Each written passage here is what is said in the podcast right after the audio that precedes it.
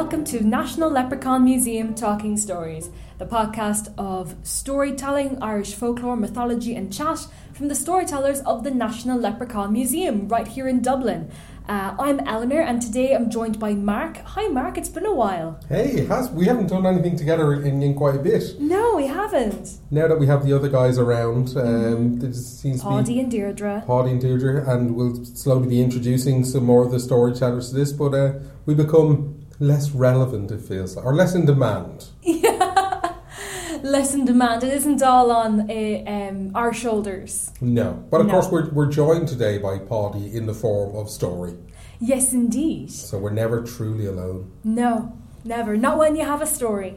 No, and, and the, the story today, I mean, I love Paddy looks for any excuse to tell this story inside the museum, Hmm. but it's actually the first time for us to use this story for online content, Yeah, it is. which is really strange because it's one of Paddy's big stories. It is. It makes me think he's been holding back a little bit. I haven't actually heard Paddy tell the story before. It's been one of our other storytellers. Yeah. Oh no, for me this is a big Paddy story. And that makes sense. Yeah, it's got one of his heroes in it. um, but before that, something else uh, has changed since we last spoke here on the podcast, hasn't it? Has it? Well, the museum is reopened. Oh, the museum. See, I'm so used to it now. We've done an entire three days with the public, so it's just you know you fall, yeah, and you fall back into it. But it is strange because obviously you know we've gotten used to adapting and thinking on our feet, you know, over the last 14, 15 months, Hmm. and um, yeah, the way we've reopened the museum has meant a change to the experience. yes, indeed. Um, which which went really well last weekend. I was delighted. One of the things I loved last weekend was the amount of people who were coming back to visit the museum. Amazing. Yeah, it was, it was like at one point there was a, a woman telling me a story in the shop at the end, and I remember, and it was a family story. I remember she told me a couple of years ago. Wow! I was like, have, we, have you told me that story before? And she's like, yeah, I didn't think you'd remember. And you're like, get better stories. Yeah, no, it's an amazing. I mean, it was great because what I love when people share like family stories with us because it was about our grandmother who was coming home one evening and just walking across the fields between like the two family homes, and the mist came down, and uh, yeah, she said she was dancing with the fairies all night and. That she couldn't see where she was going, so she just huddled down and spent times with, with the good folk, and they kept her safe. Everyone was amazed when she eventually she came home the next day. They thought she should have, like, it was so cold, she should have died during the night. Wow. But they believe that the good folk looked after her. That's incredible. Mm. I mean, you're going to remember a story like that when you hear it, so it's like. Yes, so I offered her a job. She starts next week. I got to see it can be hard to find storytellers, and I know Yeah. we're going to probably look again pretty soon for Mhm. a storyteller. But you just meet some people, and they're just, I suppose, they're comfortable with their own story, Yeah. and they know it so well because to, it's their truth. They're the storyteller or the story keeper for their own community, however big or small that is. Yeah, I'm usually the villain in my own stories. But I love when um, you know you, people come out on the other end of the tour and feel inspired enough to, to tell us their stories from their family or their home place of um, of banshees or fairies. Yeah, and you do. I mean, it really is about creating that space. I mean, there's, on one hand, there's creating the space by actually physically having the museum there. That's, I mean, yeah. that's a great start. Yes, Um, invaluable. Invaluable, but it, it- to be honest, it's, it, it doesn't count for much if the storyteller can't create a, an emotional space Mm. within the four walls um, that people feel they can be part of something. But you know, actively and inactively as a listener and as a storyteller themselves. Yes, and the space for a play. Yeah, yeah, you need that. That's why we've got giant furniture and rainbows. Yeah. Um, but it, that's um, fantastic because this is um, after our, our the first weekend that we've been open. When you're listening to this, it'll be after our second weekend open. Yeah. Um, Or indeed at, at any point in the future. yes, it will be we could- after we that. could be back open years at this when someone's listening to this, but yeah, we just keep doing what we do. Yeah, but it is great to have the the museum open and the public back. It's like a fresh injection of life, and, and I know, I speak for me and I suppose for the storytellers, it's it's sustenance. It's like having a, a meal, you know, or it's Mhm. like a, you know, I mean, you need something to give you energy, and what's Yeah. been missing has been the audience. Yeah, even just over the past month since um, since the government here announced that museums could reopen on a certain date, and we've been preparing for that. Yeah. Uh, just the atmosphere in the museum completely changed, even though there was no one there yet. No, but um, I mean, as well, once we could have our storytellers back in safely, that was that was great. Yeah, know? that was huge. Um, and that was that was a month ago. It was the tenth of May. Like, Gosh. so yeah, we're I know we're settling into it fairly fairly well. Yeah. Just roll on the fifth of July when more restrictions are, are lifted. Mm-hmm. And sure, by that time I will have had a holiday and everything. Oh, fantastic. Yeah, looking forward to it. You'll hear a difference in my stories when I come out the other side.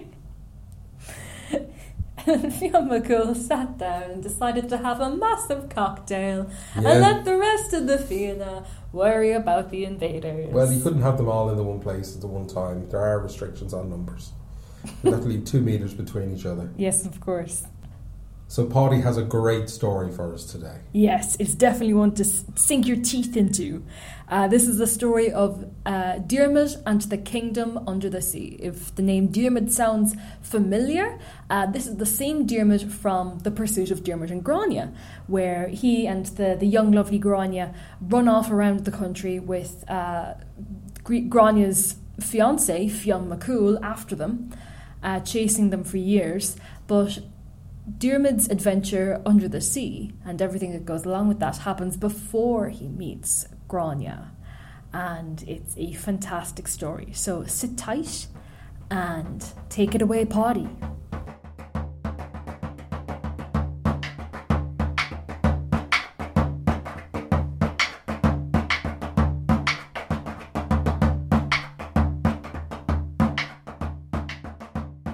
In many of our stories here, you will have heard us mention Na Fianna, that band of warriors led by the brave Finn McCool, whose job it was to protect the Irish people and the Irish countryside. You might have gotten the impression, though, from our stories, that life as a member of Na Fianna was all about glorious battle and having the best crack at some of our most extravagant feasts. But life as a member of Na Fianna could be quite tough as well.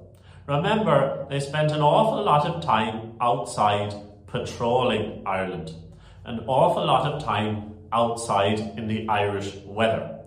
They would have to climb to the tops of our mountains, deep down into Ireland's valleys, and they would have to cross the moors and the glens of Ireland in all kinds of weather. There was one such day when Na Fianna were crossing the bog of Allen. It had been raining all day, and a deep, dense fog was descending now uh, as the evening was closing in. They were looking around for somewhere to spend the night, somewhere dry, and through the fog they spot an abandoned crannog. Now, a crannog is uh, a form of ancient Irish hut. It is set right out on the water, and while they're not the most salubrious uh, kind of place to spend the night, beggars can't be choosers, and so Na Fianna make their way into uh, the abandoned hut. They light a fire and they gather around the fire, huddled in their blankets. All of a sudden, there appears in their midst a hideous Cailleach, a hideous old witch woman. She is covered in hairy warts, and her long grey mane of hair is full of uh, twigs and leaves and bird droppings. She comes in close to Gol Macmorna, the master of the hounds, and she says, Gol Macmorna, many's the night you have lain down amongst your dogs. Surely I am better than a dog, and this night you will allow me to come in under your blanket. We will huddle together and we will both uh, be very uh, warm and dry. Gol Macmorna takes one look at her and says, Woman, I would much rather lay down with one of my dogs than with you. You are the most hideous thing I have ever seen. There is no way that you will come under my blanket this night. She turns to Conan Macmurna and she says, Conan Macmurna, you are covered in a black bristly hair. Many men call you the wolf. You understand what it means to be different, to be hated for looking different than everyone else. Surely you will pity me and allow me to come under your blanket this night. Woman, said Conan Macmurna, while I am hated for looking ugly, I am still a hot blooded man, and I desire only the company of beautiful women. There is no way that a Cailleach will come under my blanket this night. She turns to Caoilte Macronan, saying, Caoilte Macronan, you are the fastest man in Ireland.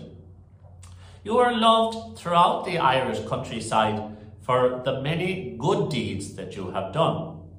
You have gotten many the fair maiden out of a tough situation with your speed. Surely you are a man of kindness. You will not turn away an old woman this night. You will allow me to come in under your blanket to be warm and dry. Caoilte Macronin says, Woman, I am the fastest man in Ireland, and I can think of nothing better to do than to run as fast as I can away from you and this ill omened place. There is no way you will come under my blanket this night. She turns to Dermot O'Divna. Now, Dermot was a very handsome man. In the centre of his forehead was the ball seirce, the love spot. Any woman who gazed upon that spot on Dermot's forehead fell instantly in love. So obviously the Cailleach falls in love with Dermot. She said, Dermot oh, O'Divna, you are known throughout Ireland for your honour. Many women love you. You could have your pick of any woman in the countryside. Surely, a man such as yourself, who has earned the right to be with any woman he pleases, would be so kind as to pretend for a night that he is an ordinary man and sleep with a woman such as me huddled beneath his blanket. Dermot looks at her. He sees that she is indeed hideously ugly.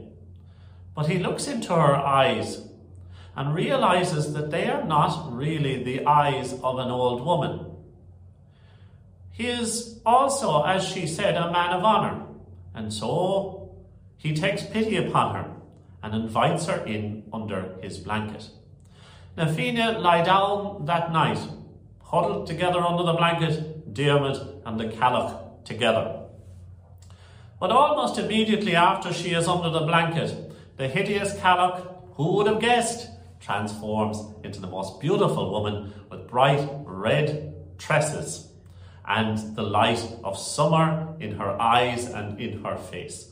She was truly beautiful and glorious to look at.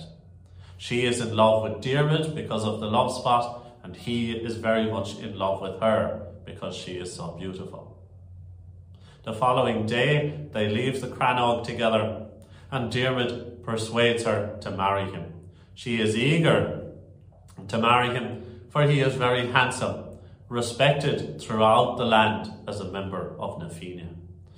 She turns to him, though, saying, You have given me such joy and such pleasure, Dermot O'Divna. Is there anything that I can give to you?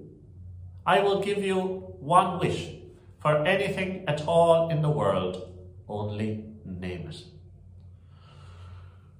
Dermot O'Divna was a man of simple pleasures. And he said to the old woman, now a young and beautiful woman, There is nothing I want more than a home of peace and quiet nestled beside the sea. She gives him a beautiful manor house upon a cliff in County Galway. They retire there, and their years of married bliss pass slowly by. She warns him, though, that if at any stage he should remind her three times of where she came from, of what she looked like when uh, he first met her, then she will have to leave him. Now, Diarmid O'Divna becomes, while he is married, like many Irish men. He has a very common Irish hobby, or a hobby for married Irish men. He starts to keep greyhounds. At first, he has only two, a, a male and a female, but uh, but the female quickly uh, has uh, puppies. She has uh, three puppies, and uh, they are probably the best greyhounds in Ireland. And Diarmid warns her that while he is away on business uh, with Na Fianna, she must not give the puppies away, for he loves them very much. But there are rules about hospitality in Ireland, and when a guest comes into your home and uh, you must give them uh, food and, and drink, and you must be very hospitable to them, but you must also give them anything that they might ask for. Before too long, while Diarmid is away, uh, members of Na Fianna start to arrive. They look at the woman and uh, they look at the house and they look at the greyhound puppies and they think to themselves, this is the life uh, I could have had if only I saw through the magic spell. And she is very hospitable to first Gul Murna and Gul Murna, whose interest is in dogs generally. Uh, of course, the thing he asks her before he leaves is there any chance I could have one of the puppies? Remember, she cannot refuse him because of the laws of hospitality. She gives him the first puppy. Diarmid O'Divna comes back to his home after uh, an adventure with Na Fianna and sees that she has given away one of the puppies and becomes intensely angry, saying, Woman, do you not remember where you came from? When I first met you, you were the most horrible, ugly thing to look at. Only I would have taken you in under my blanket. She runs away crying and says, as she leaves, I warned you not to remind me of where I came from. Shortly afterwards, Diarmid is full of regret, but once again, he has to go on another adventure with Finn McCool. Who should arrive but Conan MacMurna, known as the Wolf. She is obliged to give him hospitality in her and Diarmid's home. Uh, Conan looks around the manor house. He sees the beautiful woman and he sees the very fast, very capable greyhounds and thinks to himself, This is the life I could have lived if only I had seen through the magic. And the last thing he asks for before he leaves is one of the greyhound puppies. She is obliged to give him the puppy. He leaves, and Diarmid arrives a short time later to find that another of the puppies are gone. He says to her, Woman, do you not remember what you looked like when I first seen you? You were a hideous cailleach. Only because of my honour would I invite you in under the blanket. She runs away crying, saying, I told you not to remind me where I came from. Again, you can probably guess where this is going. Uh, Diarmid is called away on another adventure uh, with Finn McCool, who should arrive at the manor house but Caoilte Macronin, the fastest man in, in Ireland. He looks around the manor house, sees the beautiful woman, sees the greyhounds, and thinks to himself, This is the life I could have lived if only I'd seen through the magic. The last thing he asks for before he leaves is one of the greyhounds. Diarmid comes back from his adventure with Finn McCool, sees that she has given away the third and final greyhound puppy, and says to his wife, Woman, do you not remember where you came from? Do you not remember what you looked like when I first saw you? How hideous and ugly you were. Only because of my honour would I invite you in under my blanket. She, for the third and final time, runs away crying, calling out as she leaves, I told you not to remind me where I came from. But this third and final time, she is gone for good. The house feels very empty without her. It feels very empty without the greyhound puppies, too, I can imagine. Diarmid sits down uh, on the strand. He is weeping because of loneliness. He is weeping because of the uh, life that he has lost and the love that he has lost. He is heard crying by Manannán mac Lir, who arrives in disguise as a, a boatman. Uh, he is driving Scuab Tuina, his famous boat.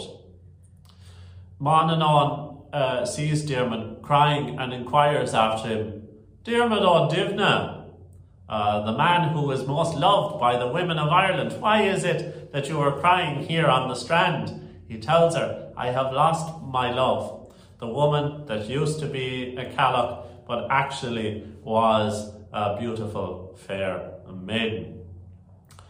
I know exactly who you're talking about, said Manannán mac Lir, and I will take you to her with all due haste. Hop into my boat, known as Scuab Tuina, and I will take you to her. Diarmid gets into the boat, and they cross the waves of, of the Atlantic at great speed, making their way out into the west. All of a sudden, though, the boat descends below the water. Diarmid thinks that he is going to drown, but he finds that even though his lungs are filled with water, he can still breathe. It must be the magic of the boat. They descend deep down below the waves, and they see laying out before them the pastures of the kingdom under the waves, the beautiful green fields of seaweed, and the capital city of the kingdom under the waves, constructed by that great king who Diarmid doesn't realise is driving the boat, Manannán mac Lir. Manannán takes her, Diarmid straight to uh, his beloved. Diarmid didn't realise that she was a princess of the fairies, a princess of the Sídhe, and that she lived uh, in the kingdom under the waves. He comes to her, he finds her in, uh, in her boudoir, we'll say, in her, in her bedroom, and she's laying out, but she appears to be very, very sick. He inquires with her, Oh, my beloved, what do you suffer from? She tells him that she has an incurable disease. But it's only incurable as far as she is concerned. What do I mean by this? Well, there is a cure. It is a chalice. It is in the keeping of the kingdom uh, under the waves. But it is a magic chalice. It will heal. Uh, it will heal anyone of their sickness, but it will also cause them to forget the person they most love in the whole world. Diarmid realizes that she is going to forget all about him and that their love will come to an end, but he also doesn't want her to die of this terrible sickness. So he goes and finds the magic chalice and brings it to her. He fills it with a drink. Don't ask me how that works under the sea. And he bids her to take a sup from the chalice. But, my love, she says, if I take this drink, then you and I will never uh, again fall in love. But still, said Dermot, it is better that our love be lost than your life be lost. She takes a sup from the chalice. She is cured of her illness and appears once again in the fullness of health. They are overjoyed together. It appears at first that she still remembers him, but all of a sudden, uh, her vision is clouded. She has forgotten her love for him. But he too, such is the magic of the chalice, has forgotten his love for her. Manannán mac Lir puts Dermot into a deep sleep. When he awakes on the strand on the beach in County Galway, or what is today County Galway, he has forgotten all about his adventure in the kingdom under the waves. The sea, the waves lap over him as he lays there on the beach. He thinks that something very important must have happened to him, but he cannot remember it. He thinks that he has lost something very important, but that too he cannot remember.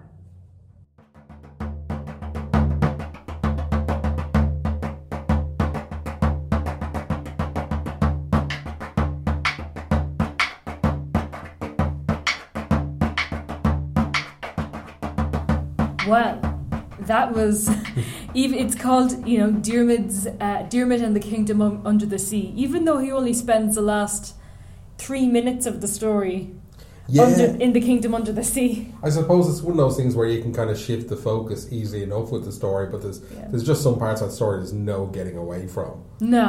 Um, but it's nice that it gets resolved that he goes down under the sea the end. yes. I've, I've heard a few versions of it, but Paulie just really gets into it. He's so venomous with some parts of it. You Yeah. can, you can Woman. feel, yeah, woman. but he's a lovely pace to his to his storytelling, but you can really feel the tension in that story, Yeah. you know, and it's it's the spite. Spite. Yeah, I just well, you can feel it from the guys who come and come along and see what a great life that Dermot has. You know, He's Yeah. got this beautiful, you know, woman on his arm.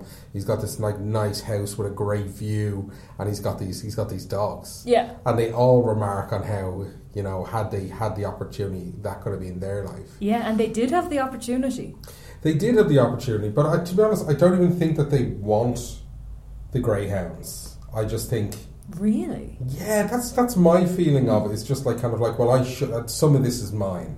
Oh. It's like arguing over a whale or something like that. They they have a sense of entitlement. runner up prize. Runner up prize. Yeah, you get a dog. You get a dog. dog. Let me be very clear. For me, the prize would be the dog. Yeah. Yeah. But even even how he how he speaks to her and how he talks to her, he's just throwing it back in her face. You know. Yeah.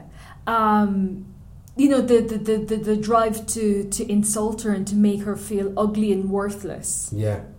You know, is something uh, is something that we don't expect from a supposedly chivalrous member of the Fianna, but then the other guys weren't so chivalrous.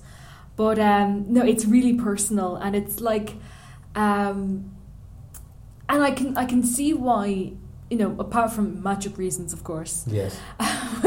why you know why she she promised him not to not to remind her of of how she used to look like and where she came from because you know they're trying to build this new life together. Yeah, and yeah, you have to kind of allow people to have a past. Yeah, You know, unless you're together from the very beginning, you have to you have to acknowledge that. You know, people have had a Mhm. life before the relationship. yeah. But um, it seems that all like that he's living in the past or he's living in her past. That all he can see, um, you know, when she upsets him is is how is how she used to be. And it's, oh, of course you would do something like this because you're such an ugly hag. Whereas the, the day before she was his his beautiful Yeah. princess. But I mean, it, it happens so much. Like it's such a common trope, like in our stories, where you see this this old hag who's revealed to be like the Yeah. sovereignty of Ireland, this beautiful, this Mm. beautiful, you know, woman, the- the one where they drink from the well with the three princes. Yeah. Um, but this story just has so much of so many other stories. Mm. Um, the story of the, the, the Fianna, Fiona and the Fianna arriving at the cottage one stormy night and they're brought in, and it's time, youth, death, Yeah. um, and the world. Um, it is that magical element that kind of makes it special, but it almost doesn't fit into the storyline of line of the Fianna. And I guess not, but I feel like, um, of course, at the end of the story, um, the relationship ends because um, our heroine is healed, uh, but uh, they f- they forget each other, they forget their love, Yeah. and Dermot ends up on the beach again.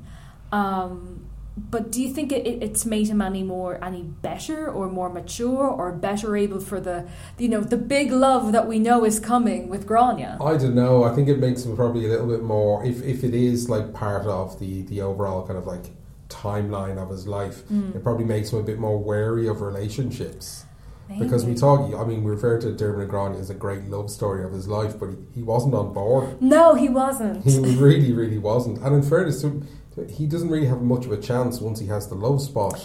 That's it, the It's love like- spot. It's put upon him. It's the Yeah. curse of being gorgeous. And I, listen, I know what that's like. and he's just that wasn't meant to be funny, but thanks. Um, but it, yeah, he he does seem to be a bit more reluctant in the stormy Der- the story Yeah. Dermot and Grania. Yeah, that makes sense. I mean, she, you know, Grania ends up having to put a gas on him to Yeah. compel him to, to go with her. You're right. And it's, I feel sorry for her in, in, in, in this story, uh, The Kingdom Under the Sea, because obviously her being an otherworld person, you know, Mhm. she's a, she's a, one of the, the good folk and she's a princess.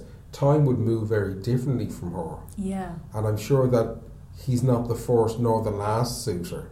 So Mhm. she's probably been faced and disappointed, you know, a number of times, which is why she comes into the story and appears as an old hag, so that Mhm. someone shows her kindness, not because she's beautiful, Mhm. but because that person is kind. Mhm. And she asks these, uh, you know, the, these brave chivalric, chivalrous men of the Fianna, um, not only for you know to, um, to, to to to let her come under their under their covers on this dark and stormy night, but also just to to to let her in under under their metaphorical covers, maybe just to let. Yeah, no, I know what you mean. I just think it'd be more interesting to have the women of that mythological world, you know, be in the house and she arrives. And I can imagine what a night they would have had. Ah, yeah. If you just removed, and I, I realise I'm, I'm a guy saying this, but the focus would have been different. But she's she's obviously out looking for love, for Yeah. a relationship. That's the, the her purpose in Mhm. this. Someone to share that manor house with. And I suppose none of the none of the guys are in that position. They're just like happily plodding along, hunting and, and Yeah. doing their thing, and then find themselves in this position. But he doesn't appreciate her until he's lost her. Yeah. You know, and then you have to wonder if it is actual, if it's genuine, or if Mm. it's just about the possession. It's, she's no different than than the greyhounds. Dermot could have just been a bit young for it all, though, because you know one night this he he lets an old he's very kind to this this old hag this cailleach let you know gives her a bit of shelter, and all of a sudden he's a married man with a house and dogs. I know, yeah. She's their timelines are, are different, I suppose, and and very much so because time moves differently in the other world. But uh, yeah, he kind of falls, finds himself trapped into it. He's he's hooked up with this cougar, this older woman, and all of a sudden he's like, "Where is my youth? Where is Yeah. it?" Um, yeah, I don't think he was ready for it. To be honest, I don't think he matures at any point in his his, his life. I know he gets lost eventually, but the other guys, like I said, their behaviour where they see everything that they could have had, Hmm. you know, and Dermot's probably looking at them and you And know, they try to take advantage of, of, of the hospitality rule. yeah. Yeah. I mean, to be honest, that's not her issue. They're his friends. Yeah. You know what I mean? It's, he needs to go and have a word with the lads, like. Yeah, he Uh, does. be like Caoilte, you know, and I don't mean to pick on Caoilte, I know Caoilte, you're a fan of Caoilte but just be like, what's the story, man, with my dog? Can I have my dog back? That's that's not get your own Great. yeah. That's not fair. But uh, no, he makes he makes a her problem. Yeah. He does. Equally, if she hadn't looked after them, he probably would have had a problem with that as well. Yeah. Yeah, it's no win in that situation, is there? No, no, there isn't. um, but yeah, after the at the at the end of the story, he's he, you know he goes a bit um I can't think of another substitute for this. I'm just going to say, you know, bros before hoes. And um, I can see why you would look for another saying, uh, but I but I get what you're saying. Yeah, he puts his friends first, but it's that whole Yeah. thing of the blood is thicker than water, Yeah. you know. But um, yeah, the other person that we're missing out in all of this, you know, the sometimes troublemaker is Manannán mac Lir. Yes. Here we see him again sticking his nose in and using deception. Mm-hmm. Uh, though in this case, you could argue he's trying to help. He is, you know. A Dermot would have gotten completely lost without him taking under the sea, right? Yeah, well, he just would have moved on. He would have healed from his wounds and moved on. But no, Manannán mac Lir is always he loves he loves a good love story. Mm. He loves he is our god of love, Yeah, uh, but he's a bit of a trickster as well. he is. But that's sort of um, the, the the the prospect at the end of them both forgetting um, that they knew each other or that they loved each other is very eternal sunshine of the spotless mind. Yeah, it is. It is, and it's very convenient. It It's super convenient. Yeah. Whereas I believe, I believe that if they truly did love each other, it would find a way around that. Mm. You know what I mean? It's not just have lost the memories isn't enough. You're going to seek out that other person, Mm. even if you don't realize that you do. I think Paddy alluded to that there at the end. Yeah, he he, do, he does. Paddy's a big big romantic like myself, though. Big Um, softy, despite his language in that story. Mm. and I believe they that they are, you know, left changed yeah, by it. But um, yeah, hard to, to, to know. It's I, I I don't know if it's storyteller's choice whether um, they forget the other existed entirely, or maybe or, or is Diarmuid just left with the memory of oh I let this old woman under my blanket one night and then the next day she was gone. She just forgets the love. but you have that. You usually have the burden in stories like this, and indeed, like across lo- lots of media. Um, we even see it in the Marvel universe, Mm-hmm. where someone is left with the burden of remembering everything that happened. Yes, even in our last episode with the jealousy of Emer, Yeah, that um, after the affair and after the two couples reconcile, Cuchulainn and Emer get to forget, yeah, and the the, the, the woman Cuchulainn was cheating with gets to forget that she was involved with that, but her partner, Manannán mac Lir, doesn't. yeah. Even as you explain it there, you notice that the, the, the, the women in these stories rarely have a name, or the name is rarely acknowledged. She does have a name, I've just forgotten. No, but, it, but it, it's No, not unusual yeah. for that to be the case. The focus is put No, so right. much on Yeah. the Fianna, but it, but it's a Fianna story, and it's a it's a Mhm. Dermot doing story, so he's going to be the focus. But it just Yeah. show you uh, an issue with balance, Yes, it does. and we're reading these from like you know late nineteenth century versions of Mm. these stories. So again, there's an agenda. There's a there's a society that exists at that at that time when they're being written. Yes. I, I love modern takes Mm. on, on some of these stories, but I'd be interested to see some of the older stuff and Mm. where these stories were coming from. Well, you mentioned a little while ago about how um, you know there's different parts of even Fianna stories cropping up in this, or you saw this uh, in other Fianna stories, uh, and the you know the old hag um, trying to get some kindness out of these men and then turning into a beautiful princess for the honourable one is very much like um, the wife of Bath's tale in the Canterbury Tales. Yeah, Yeah, which is a lot more about um, uh, the, the, the, so the, the rights of, of, of women and wi- uh, wives to, to, to choose their own fates. yeah. And it's a nice sort of alternative. well, we see it in Beauty and the Beast as well, where the old woman shows up and is looking for hospitality and Mm. kindness and is turned away, and she, she, yeah, she slaps a bit of respect to say the least. on it there, like you know. But it's it's it's it's just funny to see how this there's such common themes put all across this, you know. Yeah. But I just think the deception is there any real need for it? Hmm. You know, it's like a line about your age or your height or something like that. You know, it's just the deception at the start of the story with the with the cailleach or with Manannán mac Lir. Well, both. But starting with the at, at the start is like I, I understand she's probably you know browned off with you know people Mm. just loving her for how she looks and knowing who she is. Yeah. But we see the same in the story of Aladdin. You Yeah. know, we see Jasmine like escaping out into the you know into town to mix with people, and it's like you're starting off from a point of dishonesty. Mm-hmm.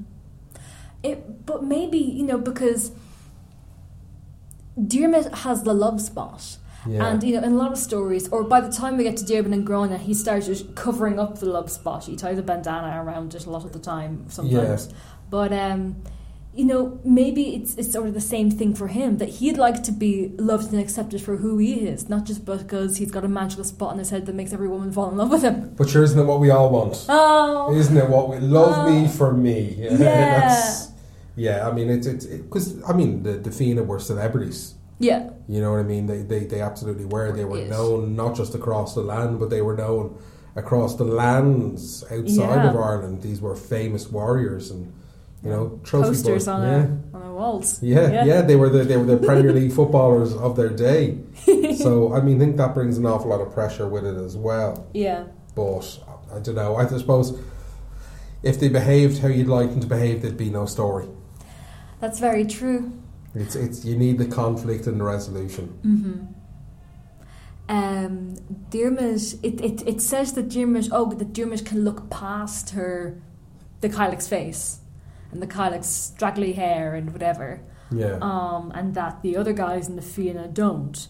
Um, but I don't know if it's really a thing of looking looking past or just being able to like to, to, to, to look her straight in the face and accept her for for, for, for who she is and accept her uh, face and appearance for Yeah. what it is, you know, yeah, no. and just accept it.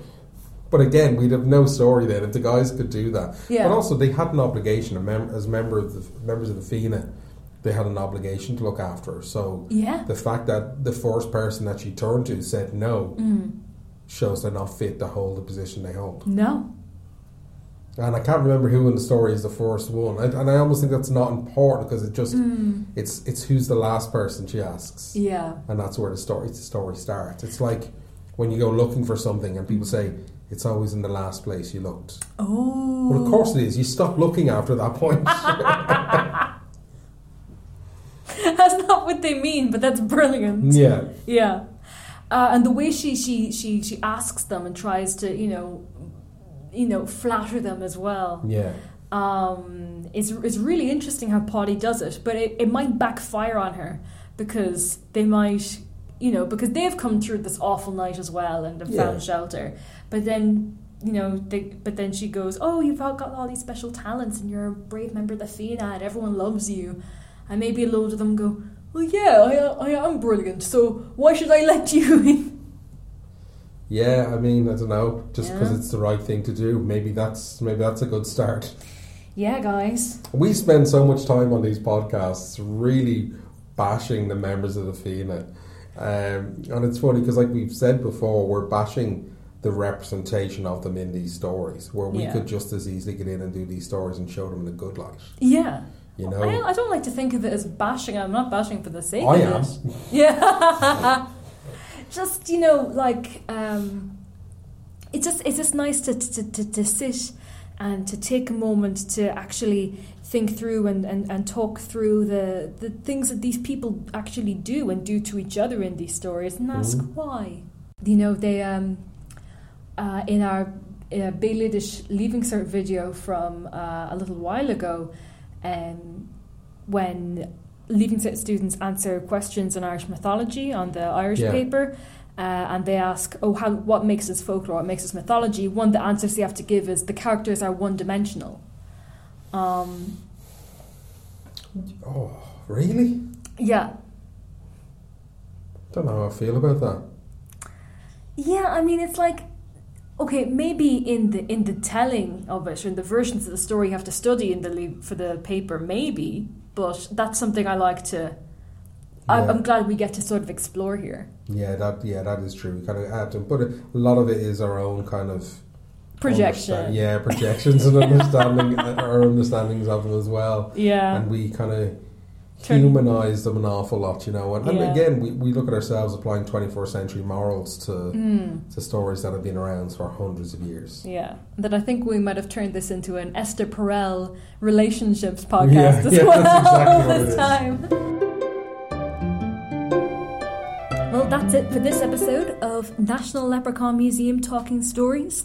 Uh, thank you so much for listening. If you enjoyed this episode, uh, please share it with your friends or on social media. Uh, Mark, thank you so much for joining me. It's been so it's such a pleasure to be able to talk to you on a podcast again. I know it all. Like I mean, when we started back doing these uh, in this way in lockdown, and now the museum is open again. Yeah, it's kind of feels like we've come full circle. Yeah, it does. Well, I like the way we, we, we, we do it now these days, and I hope we continue. Ah, we will, of course. Yeah. We have to say, of course, thank you to Paddy for an amazing story. Yes, indeed. Absolutely fantastic. It's always such a pleasure to hear Paddy's stories on the podcast and to actually get to share Paddy, uh, Paddy's stories and Paddy himself with the world. And again, with the museum being open, you can now come in and you can get told stories by by Paddy and Deirdre and Lenny and and Stephen and Sarah and Nisha and on occasions ourselves as well. Yeah. But it's just yeah, we're all here waiting for you guys to come in. So if you can come in, come and see us. We're open on the weekends, but we're always going to have our online content. Yes, indeed. Uh, thank you so much for joining us, Mark. Thank you again. And uh, we'll see you again for another episode in two weeks' time. Goodbye. Bye. This episode of National Leprechaun Museum Talking Stories features Mark O'Geron and Eleanor Walsh. Dermot and the Kingdom Under the Sea was told by Paddy Holly. Thanks for listening. Slán fóill.